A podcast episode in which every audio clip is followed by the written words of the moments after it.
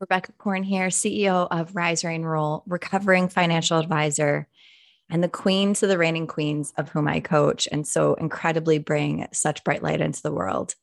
To those who are joining us inside of our podcast for some drips of value, don't forget to visit our Facebook page, Free Her Reign, where I drop weekly nuggets of things to help you keep moving forward as women, as a queen, inside of your business, relationships, spirit, and body.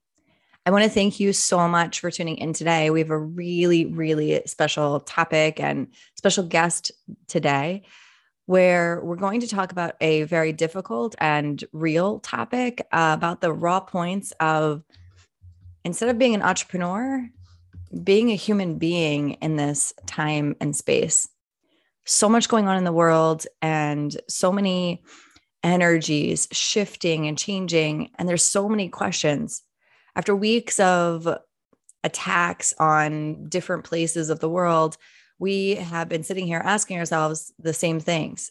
How did we get here? What does all this mean? What does this mean for my life? And what can I do about it? And so I'm hearing a lot of conversations around Doctors Without Borders and uh, aid that we are sharing over there. And that is a beautiful thing. But, you know, what we're not talking about is how to really cope with the dynamics of a loved one that maybe is in the military, um, how to cope with the aspects of of such radical change that is happening around every corner it seems. And when we feel this way we sometimes forget to care for ourselves in other ways or or perhaps we we feel avoidant in caring for ourselves in other ways because it feels like such a privilege and it feels like such a luxurious thing to do in the face of, of suffrage. And sometimes taking care of ourselves isn't something that is extraordinarily luxurious. It's sometimes just a thought process shift. And maybe that comes out of this podcast today. I don't know. But one of the ways that I will say has been incredibly helpful for a lot of my very close girlfriends, as well as myself, is really sitting and breathing. Breath work is something that the Navy SEALs operate very closely with. And when your body is contracting or just finding itself in a little bit of an anxious, anxious cycle, whatever you're doing, take a really nice deep breath. And, and you can do a box breathing, which is a really simple breath work technique where you take a really, really nice breath in, and you can do this for about five counts two, three, four, five. And then you can hold that breath for another five, three, four, five. And then you can breathe out through your mouth for five. And then hold it at the bottom for another five. And I want you just to repeat that as I continue talking, because sometimes as you breathe like that for a couple of rounds, what happens is it allows you to just shift the internal ways that our body responds to stress. Another couple of pieces that I just want to land in front of you that are quite simplistic but really grounding before we step into this incredible interview. And I'm really excited about this. Um, but the next piece of this is to get moving. So go out for a walk, uh, revisit nature, just really connect with yourself. Um, maybe learn a new skill or um, jumpstart your your exercise time. Um, it, either one of those is such a, a beautiful thing sometimes nourishing in the right way is also a really good thing. Maybe you know the the lasagna that is your family recipe is not the best thing for you uh, but maybe it's just a comfort that takes you back to simpler times. Maybe that was a recipe that your grandmother used and she always reminded you of the resiliency that you have. Next piece is stay connected, but know when to connect. and what I mean by this is have a specific time where you actually um, read the news, where you actually take space with the news, right? I, I wouldn't recommend starting your day with it. I would not recommend ending your day with it. So, particular time in the middle of the day, and think about this as a business owner or an entrepreneur, um, where you're just getting started, you, you don't have a lot of time in the day to really be focusing on a ton of, of news pieces, right? And so it's very interesting because like when I say to somebody, "Hey, just check out the news in the middle of the day," most of the time they don't they don't have time for it, or they'll see like headlines passing by and they'll say, "You know, Rebecca, I haven't I haven't actually caught up on the news in a couple of days," and that's also a really beautiful shift as well. The other thing is taking time with a Kindle for me recently has been one of the best practices I have ever had. Yes, a book is lovely um, but sometimes when you have a Kindle, you can read it, first of all, in anything. Uh, no, this is not a sponsored post. I I had a Kindle given to me as a gift by my partner, and I kind of looked at him kind of strange. I kind of razzed him a little bit. I was like, Kindle, and he goes, "Yeah, I'm kind of surprised you don't have one." And I have started to just sit and and read this Kindle like a little kid. I mean, I take that thing everywhere. I am reading it while I'm hiking at times. I am reading it while um, it's really sunny and I'm just sitting outside on the patio. I am, you know, catching it and in the evening because I don't have to have like a light. I don't have to have candles on. It is such a convenient thing that even in the bright sun, I can still see it. And the interesting thing is, it actually has a like pressed ink style. I don't know what this is called digitally. Forgive me. And this is not my purpose to like talk about you getting a Kindle, but I will tell you that the the way that it relaxes my eyes when I'm looking at it is actually more soothing for me than a book. I am traditionally the ear um the I, I make like those those earmarks on on every book. I am the person that takes like little notes in her books etc. And it is actually a really fun thing to not do that and really just sit and receive the pieces. Um, it's been such a beautiful experience with that. And, and because of that, I'm not around my phone. And so what I'm getting at here is it actually creates such a beautiful getaway and it's an escape that I would strongly, strongly recommend. So as we step into this next section and I introduce um, Vicky, Vicky is such a force of a woman. Um, she has so much knowledge and perspective from a perspective of of believing in the in the possible and just understanding that life is a journey. When I met this woman she stated to me that she felt she never had met herself outside of the identity of being a military wife. And she was very certain in that role. And she had an absolute tragedy where her entire world changed in about 12 hours. Her husband, her beacon in life, had unexpectedly passed away when they were sitting in their retirement home to enjoy the fruits of her labor. She was on her way home and she got the call that that nobody wants to call. No, nobody wants to get.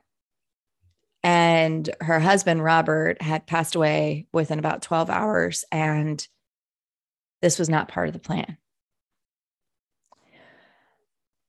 What I want to focus on with Vicky, though, is, you know, the next part of her life, but also her resiliency as a military wife. When we are supporting our boys and they are in the military, or you have a loved one that's in, in the military, there is this stress and strain that starts to hum. And I hear this a lot with a lot of my girls who have um, partners and, and spouses in the military, and they are very, very stressed and strained. And when you have your breath taken away in a variety of ways with what's going on in the world, I find that there are very few people that can really understand that stress. Vicky is one of them. where she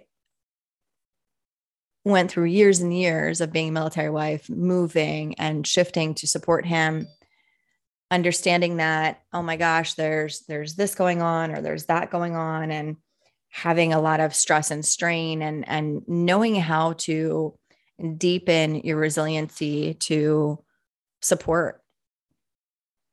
And so as we go into this podcast, when she talks about you know how to navigate different stressors here i i'm really going to dig in with her cuz i think for each of us our impossible may look different right? But journeying along the way is deeply important and meeting ourselves with love and understanding is something that Vicki can definitely talk to us about. In the wake of her husband's death um, she created in memory of robert which is a financial coaching um, business that she has been operating and and just is thriving in that space just watching the impact of her heart and her passion for her husband in the wake of his death. And whether they're just beginning their path or they're going through a um, unexpected life journey uh, Vicki is is crafting this fearless path for everybody in that space so let's dig into this podcast and interview with her. And let's see if we can shift some of our energy together. Hi, Vicki. Welcome. Thank you. Hi, Rebecca. How are you? Pretty good. Pretty good. So tell us a little bit. You were a military wife for for how long? 29 years. A, a little bit of time, ladies and gents, right? A little. um, and when you were in that space. Uh, can you tell me about some of the some what I'm hearing? I'm just going to share a little bit about what I'm hearing from my girls. You know, a lot of my ladies are expressing stress with supporting their their partners through so much that's going around um, the world, and there is the news component, and there's the friend component, and there's the Facebook component, and it just feels like they are constantly getting you know hammered with things with young kids and they are you know very stressed out. They are expressing you know a lot of nervousness and a lot of anxiety. Um as a military wife how would you guide them? It's tough. I think you have to learn to be strong. You have to learn to become independent. You play mother father taxi driver, teacher, whatever you have to do. Um, when I was in it, it started in the 80s, but then we were in Virginia Beach when Desert Storm hit. And that was my first real experience about it. Um, you just have to be, try to be positive as you can. That's the biggest thing, but it's something that's self learned, self taught. Um, the support from the people that are around you, if you have that, I guess, luxury to have those military wives. Um, the the other people that are maybe on your ship or in your command that um, already are there that can give you support. It's a huge thing, but that's not something that's very predominant nowadays, um, especially with what's what's going on today. It's it's something that I try to stay out of with the conversation. I, I don't get involved because I have a whole different outlook on it. Yeah, and I think I think as a military wife, you probably have a different out, outlook. You you had mentioned Desert Storm. Can you tell me a little bit about your experience through that, and you know how did how did that come up? Was he assigned there? Can you? He was not assigned. He was stationed um, at a base in Virginia Beach, Norfolk area, and there was a chance that it could happen. And so, most of my friends' husbands and they would come to us and say, What do you think about this? Some of the other husbands would bring home what they called a dream sheet. They'd have it filled out, and here your orders come, and you don't have a choice when those orders are issued. Um, but he would always say, "What do you think?" And we'd fill out the dream sheet together, which I think that's a huge that's a huge thing, Rebecca. Um, having the communication, having the relationship status with the spouse, whether it's the husband or wife or partner or whatever that's in the military, having that communication open. And I, I think that's a, a huge thing nowadays with everything that you need that communication open to help guide where you guys want to go. If it's not a partnership in that aspect, then it's it's not a lost cause, but sometimes that support helps. and that gets you through things together.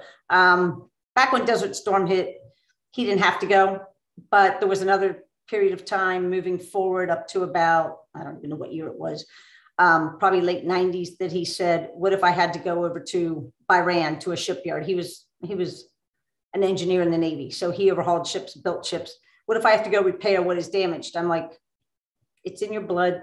This is what you do. This is what you love to do. I support you 100%. And I think, again, it comes back to the communication and the support and the positivity that it's hard to produce it sometimes, but you have to. You have to show them that they are supported.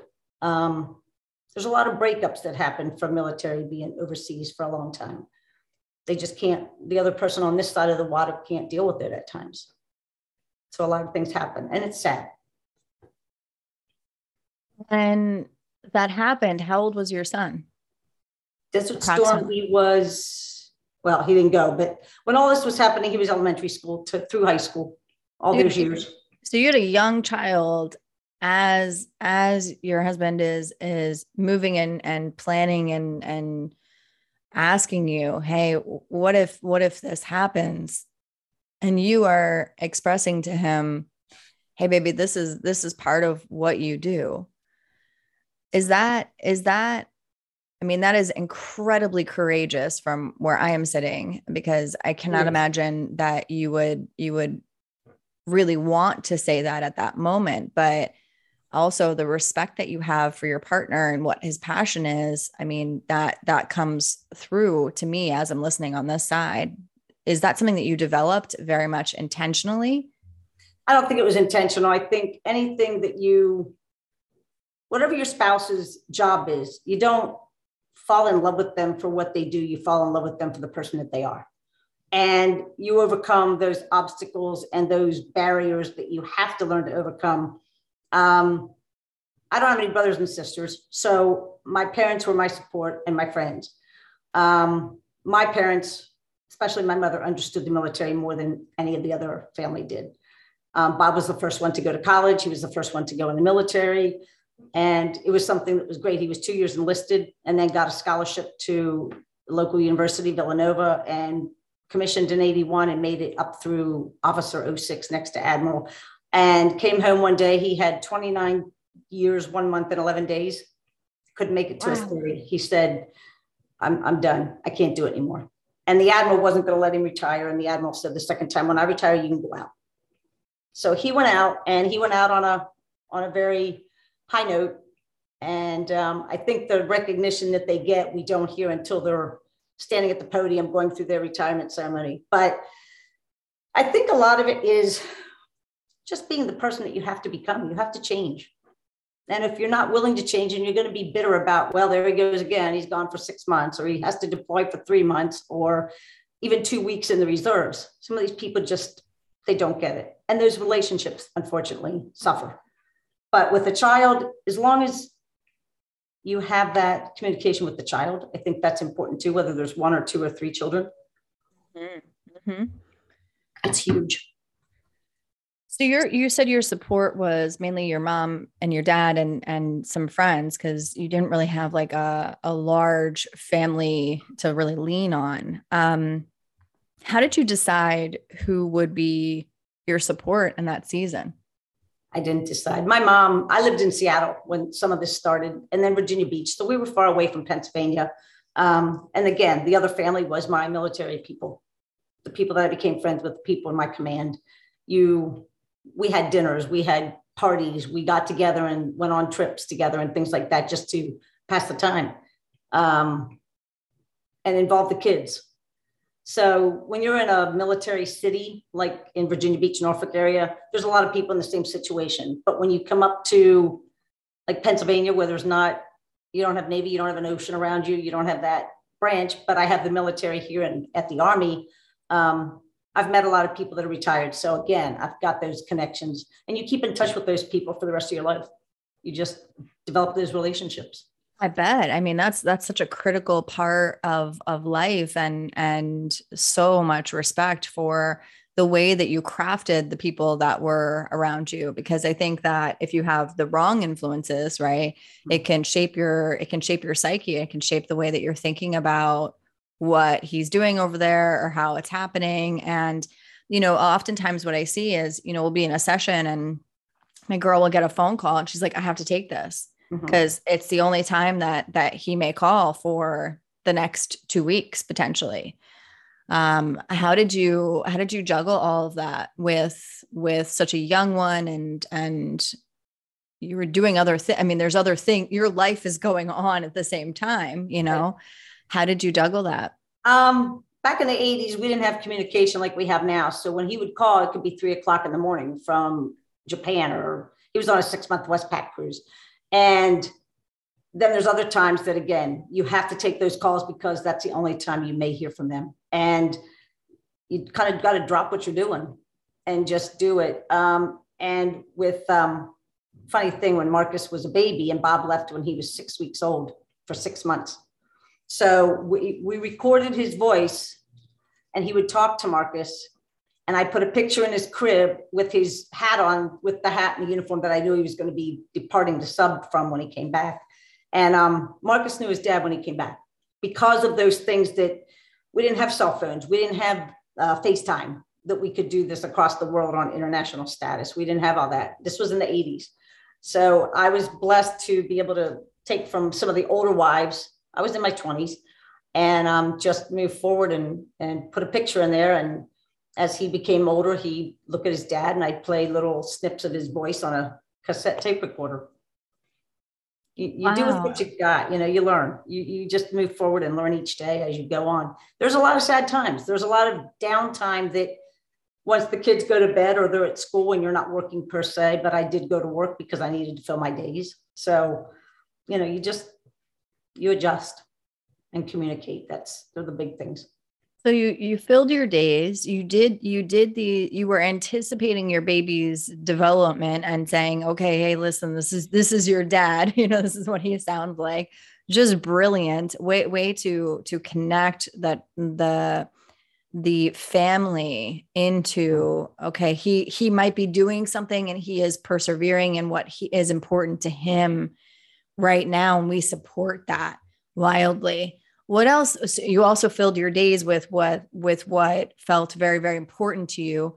What else did you do to really um, level out some of that some of that negative thinking or some of that anxiety? Were there any pieces there that you've learned that yeah. really yeah. help you? Okay. Um there was a lot of it. I think if every person is strong enough to let go of some of the negativity and find the best in every situation you let go of what you choose. You pick and choose your battles on that end.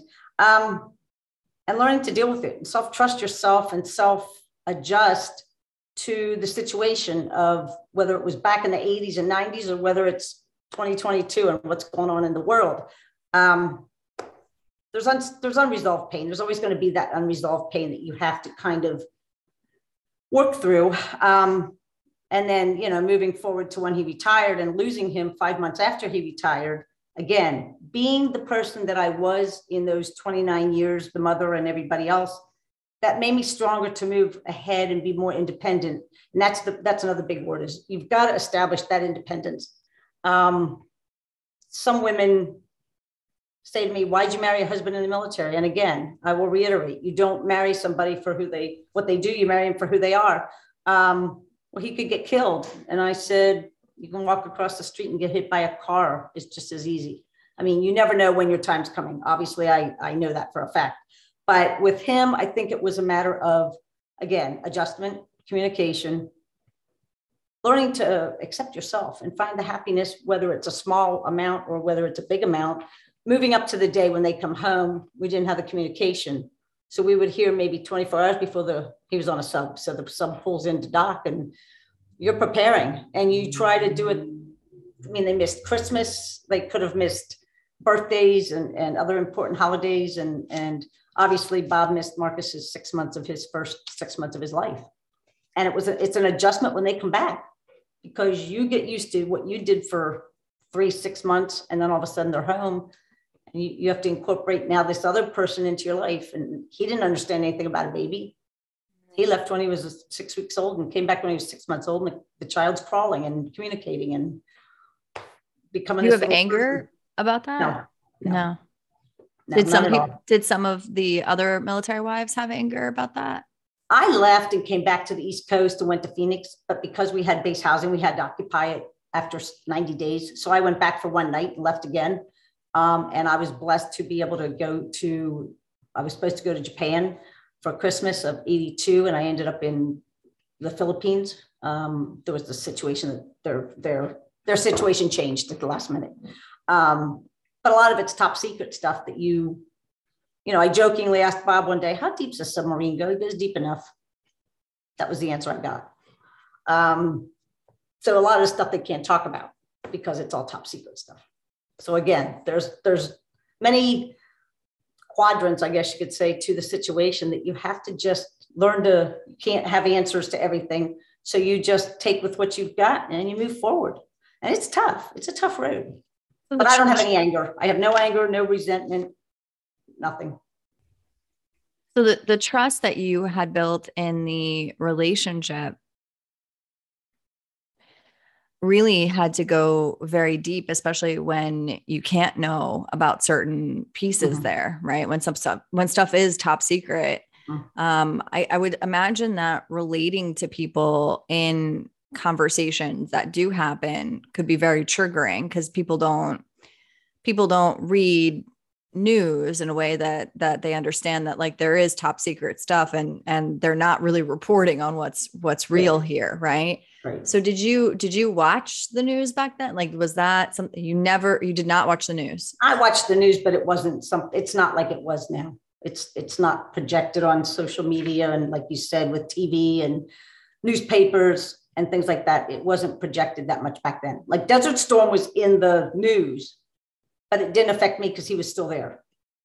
So he oh. wasn't really directed at that time. When it got up to the fact of when Marcus was in high school and he might have gone overseas, then it kind of got a little more than I watched. But this was like late 90s, but it, it never happened. He never had to go. But um, today, I just look at it and I mean, he was in DC for 9 11. And he was supposed to be in the wing of the Pentagon that was bombed and we were in Bethesda and I was working and I can still tell you where I stood and what I was doing that day. And again, so, you go through that situation and you move forward again. Yeah. So, so were you paralyzed by fear then? Were you ever, did you ever consider yourself paralyzed by fear? You know, I have, I have some of my girls that are, that are in this space where, you know, a girlfriend will say something or they'll overhear something. Um, and you know i'll get a phone call they're in a bathroom at a restaurant and they'll say rebecca i'm i am absolutely freaking out my family or my friend is talking about what's going on. I'm terrified. I'm so scared. And i i i don't know where he is. I don't know what's going on. I have no answers. You know how do i deal with this? I think that fear came up um, a couple times especially for the first six months when he was gone. But again I don't know how I made it through. Like I look back now, I, you know, reflecting on it this week when you and I talked in the beginning of the week about this today, I reflected back on it and I'm like, I would do it all over again if I had to, but I would do it the way back in the 80s and 90s. I would not want to be there today, but I would do it. And if he stayed in till he was, I don't know, if he would have stayed in over 30 years, I would have done everything with it. Um, the military life is you're in a and the way I, I projected this to people is you're in a bubble the wife or the spouse whichever husband wife whatever is in a two situation we're in a bubble where we see the military side of it because we're living that half of that life but then we're also seeing on the outside where all the military enlisted reserved whatever they might be even retired they come out and they have to come out and face reality after bob's situation 29 years when they come out, they're like, oh my gosh. I'm like, I told him one time, don't retire because the grass isn't greener on the other side. Like you've got it made, you've got the guaranteed paycheck. You know, when people are laying off, they can't lay you off. I mean, there was times that we didn't know if the budget was going to be passed, but they always took care of the military. Um, you've got your, you get out and you're out in the work world. And there's people that get upset with veterans preference if you go out and get a government job and you've got all these years and they're like, well, I didn't get promoted because this guy, you know. Um, but yeah, so those two bubbles, I lived both sides. I lived in my world out here now and I lived in the military side. And Yes. Now, there's fear, there's frustration, there's anger, but you muddle through. You, you you do it one day at a time, one step at a time, one minute at a time. When you hear from them, it's like they've been there all the time, and those two weeks, and you may not hear from them for a month, and you don't you don't have the right to know what they're doing in a way. I mean, that's harsh to say that, but you really don't. It's in a situation, especially with what's going on now.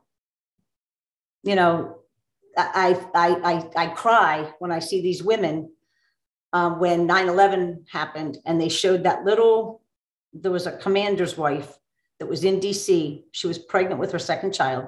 She had a i'll say two to three year old son. And 9-11 happened and her husband was in there and never came out. And i can sit and feel for that. I mean the tears they just come to you you know? And i saw this little boy stand there waving a flag and it's sad but this child today, they showed him on TV, I don't know when one of the anniversaries with 9 11. And I was like, wow. And he gets up, he was a teenager, and he's talking about his dad. Um, you know, it's one of those things that you just, the pain never goes away. It just doesn't. So, yeah. And, and that's, that's part of, um, I think, I think what I'm feeling so deeply for, for these girls is that there is there is a whole other subset of experiences that are happening in this world uh, for these military wives or for these military partners and for purposes of who we're talking to most of the ladies right? right and you know when i hear about your story and i just put myself in in your shoes of you know you just gave birth to a baby he's gone for six months and and just the mental toughness the resiliency of the way that you focused your mind to not connect to other stories or what other people said because that that could be i mean could very easily have a downward spiral of experiences right there and it would be very reasonable. I mean I, I wouldn't i wouldn't fault a person for that. So so i guess my question would be what kind of advice would you give somebody to to expand on their on their mental resiliencies? Um i have a few ideas. Um i think self-care. Just learning to love yourself and that's so hard to do. After i lost bob i had to find who i was and i did find that and i found that through opening a business um, and naming it after him. But when you can love yourself and find yourself even in the darkest places um, the external things are like icing on the cake. I mean, they just they fit into who you are, um, finding that internal happiness and external happiness. And you live for your children. You have to be strong when they're around, or even your family and friends. And then when you're by yourself at night, then you can sit and reflect, or when you have time during the day, and just sit and reflect on those things that you know. Fi- find the happiness in every situation that you can in a situation like this, and just look toward the end and don't look at what's sitting in front of you, even though it's there every day. Um, I came back here and worked with um, special needs children. And I had to leave my situation on the outside of that brick and mortar building every day and come in. And it was a learned patience, but it was something that I did it for eight years and I loved every one of those kids. And they showed me a side of life that they had no care in the world because they're free and carefree and joyful. And, and you know, I walked out of there every day thinking I made an impact on somebody. So helping somebody, um, volunteering with with people, encourage them to to hang out with you. Go volunteer. Take your take your situation and, and try to make the best of you know what you have and how you can move forward with it. Um, I, you know, I say, and I, and I, I've had this in my phone for a while, and I was looking through some quotes and stuff that I put in there, and I put in there a long time ago. I have loved, I have lost, I've changed. Oh, and um, I'm sorry. No, it's great. It's full hearted. Thank you. You know, finding the balance is a whole thing. And I think that's um, whether it was back in the 80s and 90s or whether it was today, it's hard. I, I, the military isn't as close as it was back then. And I would do what I had to do all over again back in those days, but I would do it again today.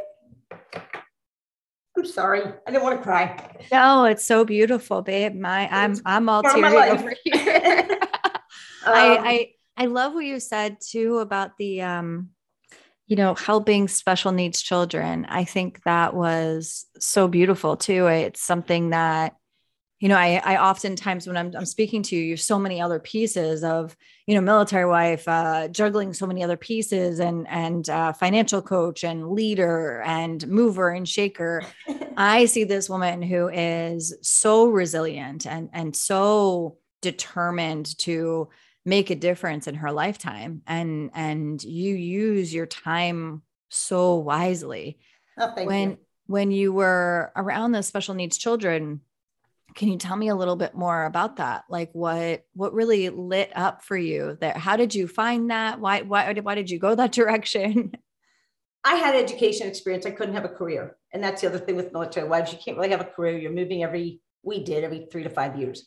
So you get settled and two years later you're on the road. So i decided to when marcus started school i went in and became a teacher's assistant and I started that. And then I became a library secretary in Virginia Beach for like five years. And I was in the school, moved back here and um, knew I wanted to do something. And I decided to substitute, got my certification for emergency cert, and went back and just applied when I had to pick up my life in North Carolina and move back to Pennsylvania. Started applying for jobs because I knew I couldn't sit around. And I was 58. No, I was 49 at that time. And um, got hired at the high school and they interviewed me with the teacher that was getting hired. Autistic. And i never i mean i didn't know what autistic was. So they hired me they hired her and we started off a brand new classroom and she went on maternity leave. And i mean we had we had support in the classroom and there was other aides in there. And then i connected with the teacher who was the life skills teacher. And when i, I quit in 2011 i just I I got my license for my financial license, and um, I was going to take this, and I started doing it part time, and I substituted over that time, and I had a child that was very challenging, and again, there comes the challenge, and I thought this child is not going to take over my situation. It was a long term sub from April till June, and he said to me, and I had one goal, and that was to get him to stand and say thank you and please and he was he was all over the place. And it was a middle school student and my specialty was high school. And but they wanted me to do it. I had lesson i did lesson plans i did the whole thing. They gave me this little room with him and he would lash out and he would get very angry. And he looked at me one day and he said god made me lose this video game. And i said no. And he looks at me and he got mad. I said you know and so those situations you learn. But again rebecca I went through that and I decided that that challenge. So the end of the year, he moved to Florida. He gets on the bus. He had the most, he had like long blonde hair, big blue eyes, just a sweet kid when he was having a good day. Um, and you see a whole different side of those kids and you feel for him. He gets on the bus and he leans his head out the window. He goes, Hey, Mrs. V. I said, What's up? He said, Thank you. I'm going to miss you.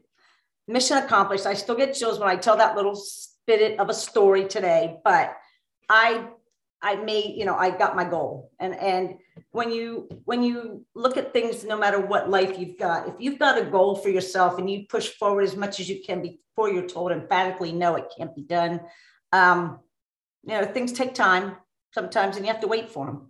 But the wait is worth it. And that was that was I went back to school and worked following a couple years after that, and then I quit in 2016, and they begged me to come back, and I said no.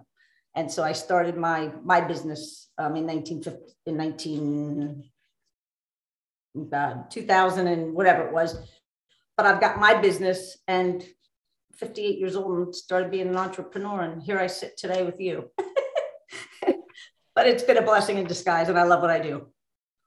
I mean, I think what I hear is that every every journey, every piece of your journey of life has been about impacting others and really crafting the meaning that is the brightest right? And and connecting to the light consistently. I mean you you around every single corner post baby right away uh next level which was i mean middle school high school he is constantly going out and and you are persisting and impacting special needs children and and people who are who are seeking financial coaching and stuff like that as well you know and and even in the wake of of Robert's uh, passing, you know, which was which happened unexpectedly.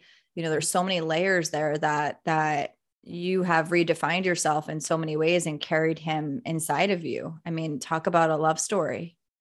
Thank you. I do have one thing, and I do say this um, with the people that I work with in all aspects of what I do. Um, I look for the opportunity to help somebody, and whether it's to encourage them or makes them feel positive, um, that leads with the passion of what I do and why, and where my story came from, and and what I want to do moving forward with my with my life. Period. Um, you know, I try to positively impact people and help them when I can, and um, especially the ones I've met and worked with. Um, you know, it, it's it's something that I guess I finally found my passion, but I found it later in life. But it it goes back, and when you think about the conversation that we had, it started back then, but it wasn't as, I guess, vivid in my mind as to what I was meant to do, and I didn't find it until later in life. But you know, here I am. Well, and I think that the state of mental health for entrepreneurs too is is such an isolating experience that it's very much like you know a lot of the things that you are expressing you know they face adversity they have so much rejection they struggle with so much by themselves that like you can't really discuss it with somebody that is outside of that world right? They have this low self-confidence at times in their journeys and that dealing with ourselves and and different you know layers of things Vicki is such a hard thing. So i think that you know what i'm hearing you say around the secret to bouncing back is is really just connecting to um what brings joy and impact and just having grace exiting conversations that aren't serving you uh, walking away and holding that boundary and and saying mm, no thank you you know not exposing yourself to even the thoughts that and allowing yourself to go down that rabbit hole is such a beautiful experience to to witness that's hard to walk away from those situations at time because it's like no i want you to hear what i have to say because i experienced it firsthand and then it's like mm, no just you know if it doesn't serve then you leave it and you just it bothers you, but you you learn to let it go. And that's that's a couple of the hardest things I've had to overcome, especially with the widow situation. I have a couple of friends that are widows, and the one feels like I do, and then there's one that's she's lost. But sitting across from the table, being the financial advisor with this best friend of mine, I didn't mirror myself until probably a year or two into her situation because I looked at her as a client, as a person that I'm helping with getting their situation taken care of after the unexpected passing of their husband. And then all of a sudden, I'm sitting there looking at her one day and I'm like, Deb, I've got 10 years on you with my situation, but I was you. I'm you. I look at you and I see myself. And I think if you can put yourself in those situations and not see yourself, it helps. But then you also see yourself, so you even want to help more. Does that make sense? it totally does. It really does. I think it's I think it's a different way of reflecting on yourself as pain as painful as it can be at times. Mm-hmm. And it's helpful to not only internally review but also reflect on on how the world is moving and how and how everybody is experiencing things in so many different ways. I think your sensitivity and your heart the way that you connect with people you know you you give them so much space to to be themselves and that's really what comes forward to me as you're discussing this because you know you you allowed spaciousness for your son to be himself you allowed for the spaciousness of yourself to be yourself even in the the marriage and the partnership of of all of this changing stuff including flying across the world and moving and having to make decisions very quickly i i am in awe of your resiliency babe. So incredible. I think the worst part right now is grayson my grandson. Um, he never got to meet his grandfather but i i don't sugarcoat i don't tell him exactly what happened because it's too horrific for a 10 year old to understand but he knows you know and that's that's a blessing too because Marcus and Lindsay both tell him things. So, you know, if you have the support of even, I mean, my son was 25 when he lost his dad. I, I can't even fathom that. But Marcus and I talked a lot, you know, and if you've got that open communication, and again, Rebecca, it goes back to the very beginning of the 80s when that communication has to be there. And I think that's huge. I think that's especially now and kindness, you know, being there for others and just being kind. There's not much of that in the world right now, I think. And, and, you know, I try to find it and put it out there with everybody else, but it's tough. But again, um, you know, I, I, I, I love what I do. I love helping people and helping these women with um, just some words. Hopefully, that will inspire them to be who they are, find themselves. Well, you you wildly inspired me. You know, I think that the world, the, re, the recent statistic I, I had read was that the world is approximately 86% in codependency. And what you are exhibiting is interdependence and this great love that you had and have and you continue to walk in the light of. And for me i'm i'm so grateful for you sharing your story. What would you what would you leave them with? What what kind of um are there any other words that you would leave, leave? yeah i have a couple. Okay. Um you're a unique individual soul and you shine your light differently than others um, and the secret to being happy is to being accepting of where you are right now and making the most out of each and every day. Mm-hmm. Even if it's the littlest tidbit of happiness. Um, I learned to to find happiness in nature, which I never had before. Um, in the past, going on 15 years, because I was so angry. But then I learned, I'm like, it's not going to help me to be angry. So you learn to go outside and you see something and you smile at it, or it's tough, but that's that's the way that I got through all the situations that I've been through. And you made me look back and see a lot that I didn't reflect on for a while. And all of a sudden it's like, wow, the journey has been tough up and down. But, you know, again, it's what makes you who you are today when you come out of those situations, it makes you stronger.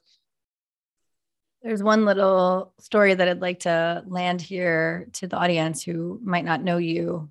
Um, you know, I met I met Vicky uh, in Virginia. She had decided that this this last year that she was coming down to Virginia to revisit um, the home that you guys grew up in um, in Virginia Beach, and I live in Virginia and Charlottesville, so it's more central Virginia. So we met in the middle, and as she's coming down, I was thinking, I wonder what would be most impactful for her. And so we met at this, there's this park that has this beautiful Japanese, excuse me, uh, this Japanese like connection to it. And we're walking in this park with her mother and herself and, and myself.